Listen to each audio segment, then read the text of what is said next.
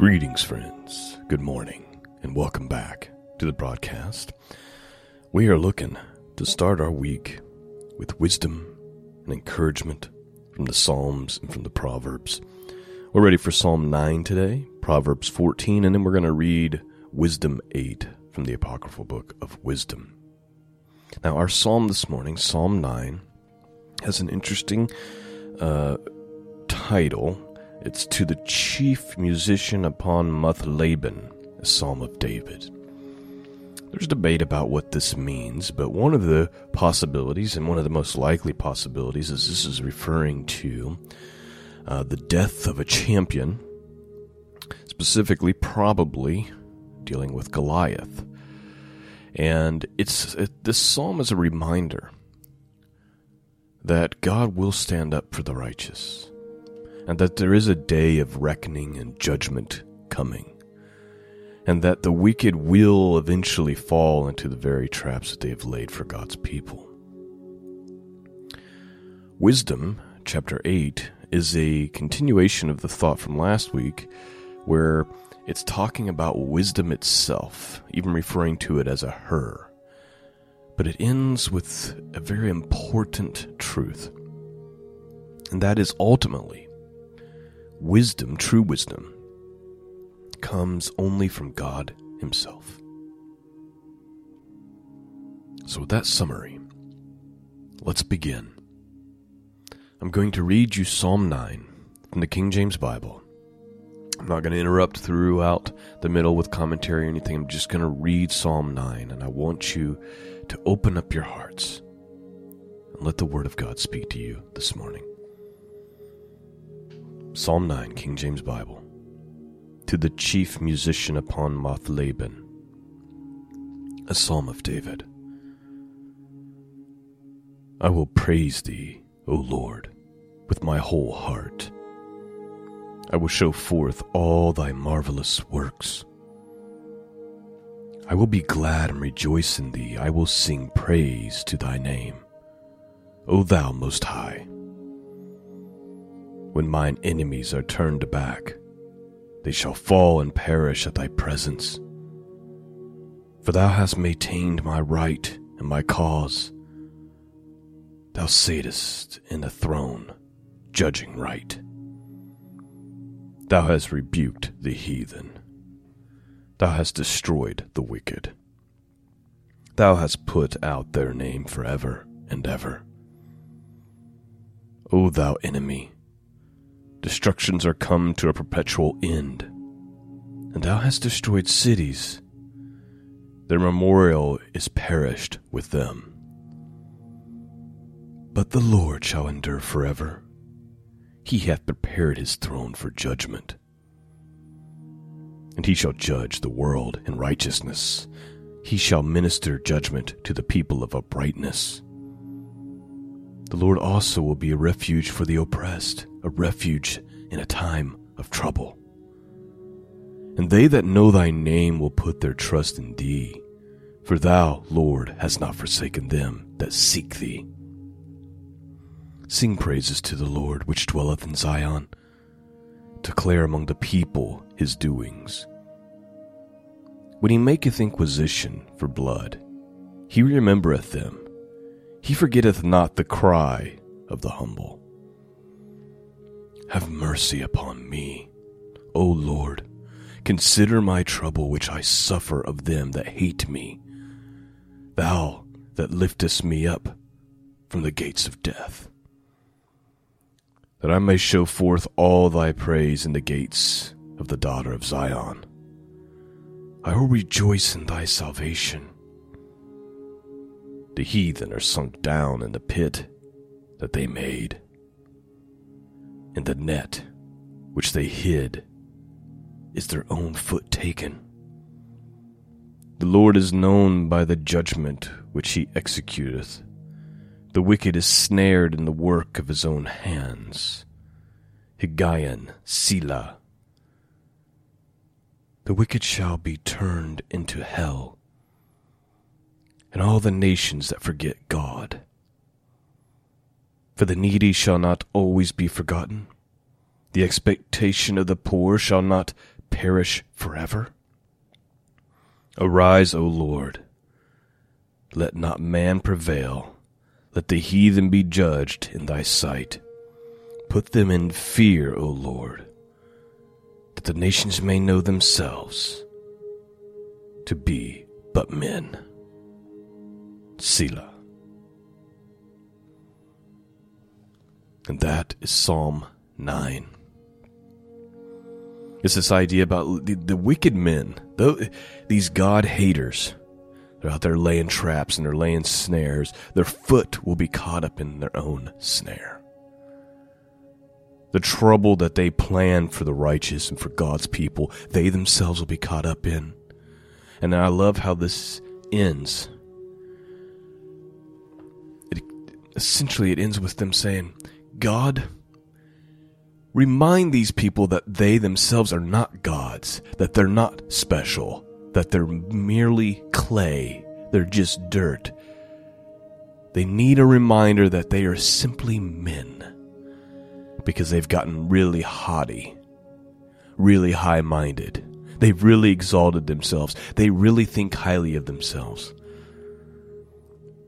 Arise, O Lord, let not man prevail, let the heathen be judged in thy sight.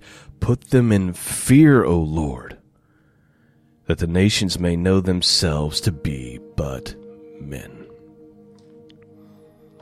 That is Psalm 9. Let's move on to the Proverbs and get some wisdom to start our week. We're ready for Proverbs 14. It's a contrast between goodness and evil. Let's have a look.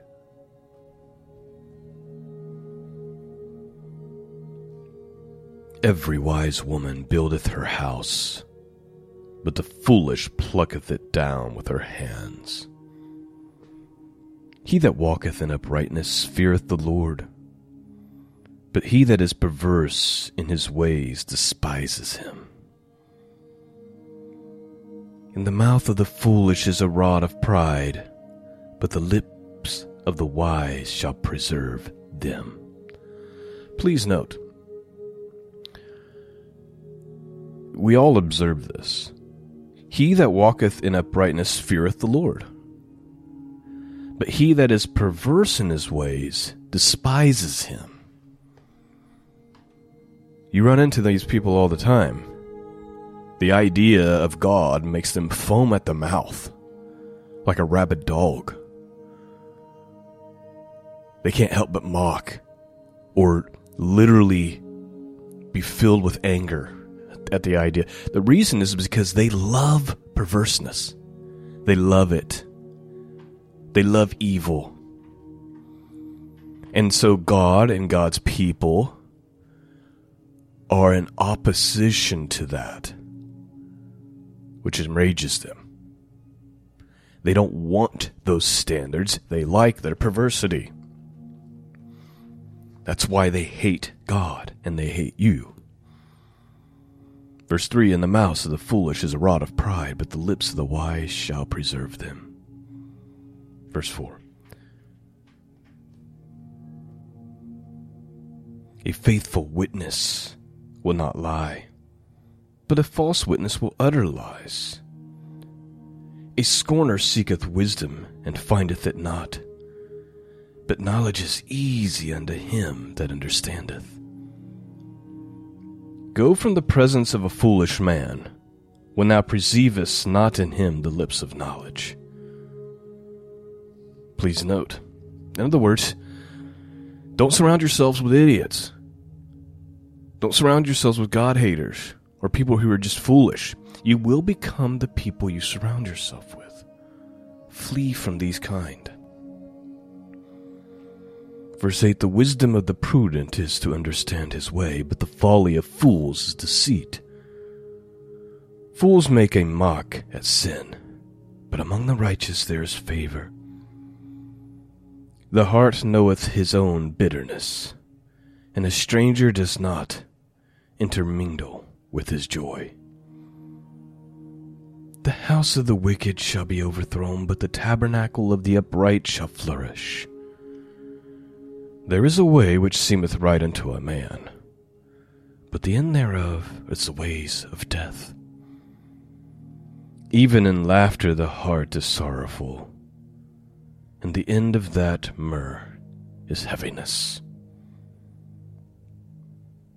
The backslider in heart shall be filled with his own ways, and a good man shall be satisfied from himself. The simple believeth every word, but the prudent man looketh well into his going. Please note, oh man, this is a. Could there be a, a more obvious verse in the day we're living in? I mean, we live amongst a people that believe everything. Oh, it came of the TV. The, the the talking heads told me this, or they showed me some CGI, and I believe that that's what happened. It's the most gullible generation of human beings to ever walk the face of the earth. The simple believeth every word, but the prudent man looketh well into his going. Verse 16 A wise man feareth and departeth from evil, but the fool rages and is confident. He that is soon angry dealeth foolishly, and a man of wicked devices is hated. The simple inherit folly, but the prudent are crowned with knowledge. The evil bow before the good, and the wicked at the gates of the righteous. The poor is hated even of his own neighbor, but the rich hath many friends. He that despises his neighbor sinneth, but he that hath mercy on the poor, happy is he. Do they not err that devise evil? But mercy and truth shall be to them that devise good. In all labor there is profit, but the talk of the lips tendeth only to penury. The crown of the wise is their riches, but the foolishness of fools is folly. A true witness delivereth souls, but a deceitful witness speaketh lies. In the fear of the Lord is strong confidence, and his children shall have a place of refuge. The fear of the Lord is a fountain of life to depart from the snares of death. And the multitude of people is the king's honor, but in the want of people is the destruction of the prince. He that is slow to wrath is of great understanding, but he that is hasty of spirit exalteth folly. A sound heart is the life of the flesh, but envy the rottenness of his bones. He that oppresses the poor reproaches his Maker, but he that honoureth him hath mercy on the poor. The wicked is driven away in his wickedness, but the righteous hath hope in his death.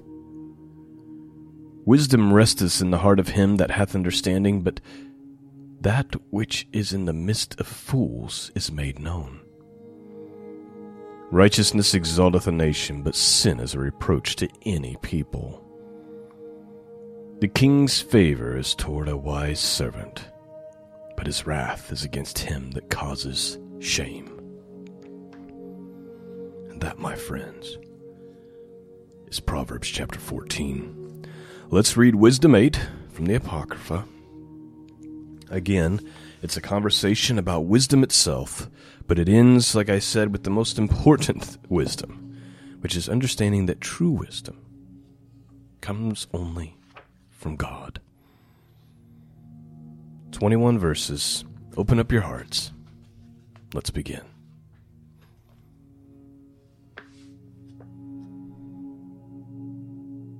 Wisdom reacheth from one end to another mightily, and sweetly doth she order all things.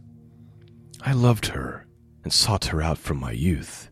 I desired to make her my spouse, and I was a lover of her beauty. In that she is conversant with God, she magnify her nobility. Yea, the Lord of all things himself loved her. For she is privy to the mysteries of the knowledge of God and a lover of his works. Please note what's being said here is that to love wisdom is to is really to love God. And the beauty about having true godly wisdom is it opens up your understanding about God Himself.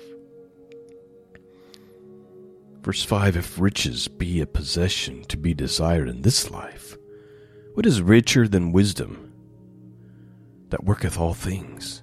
And if prudent work, who of all that are as more cunning workmen than she?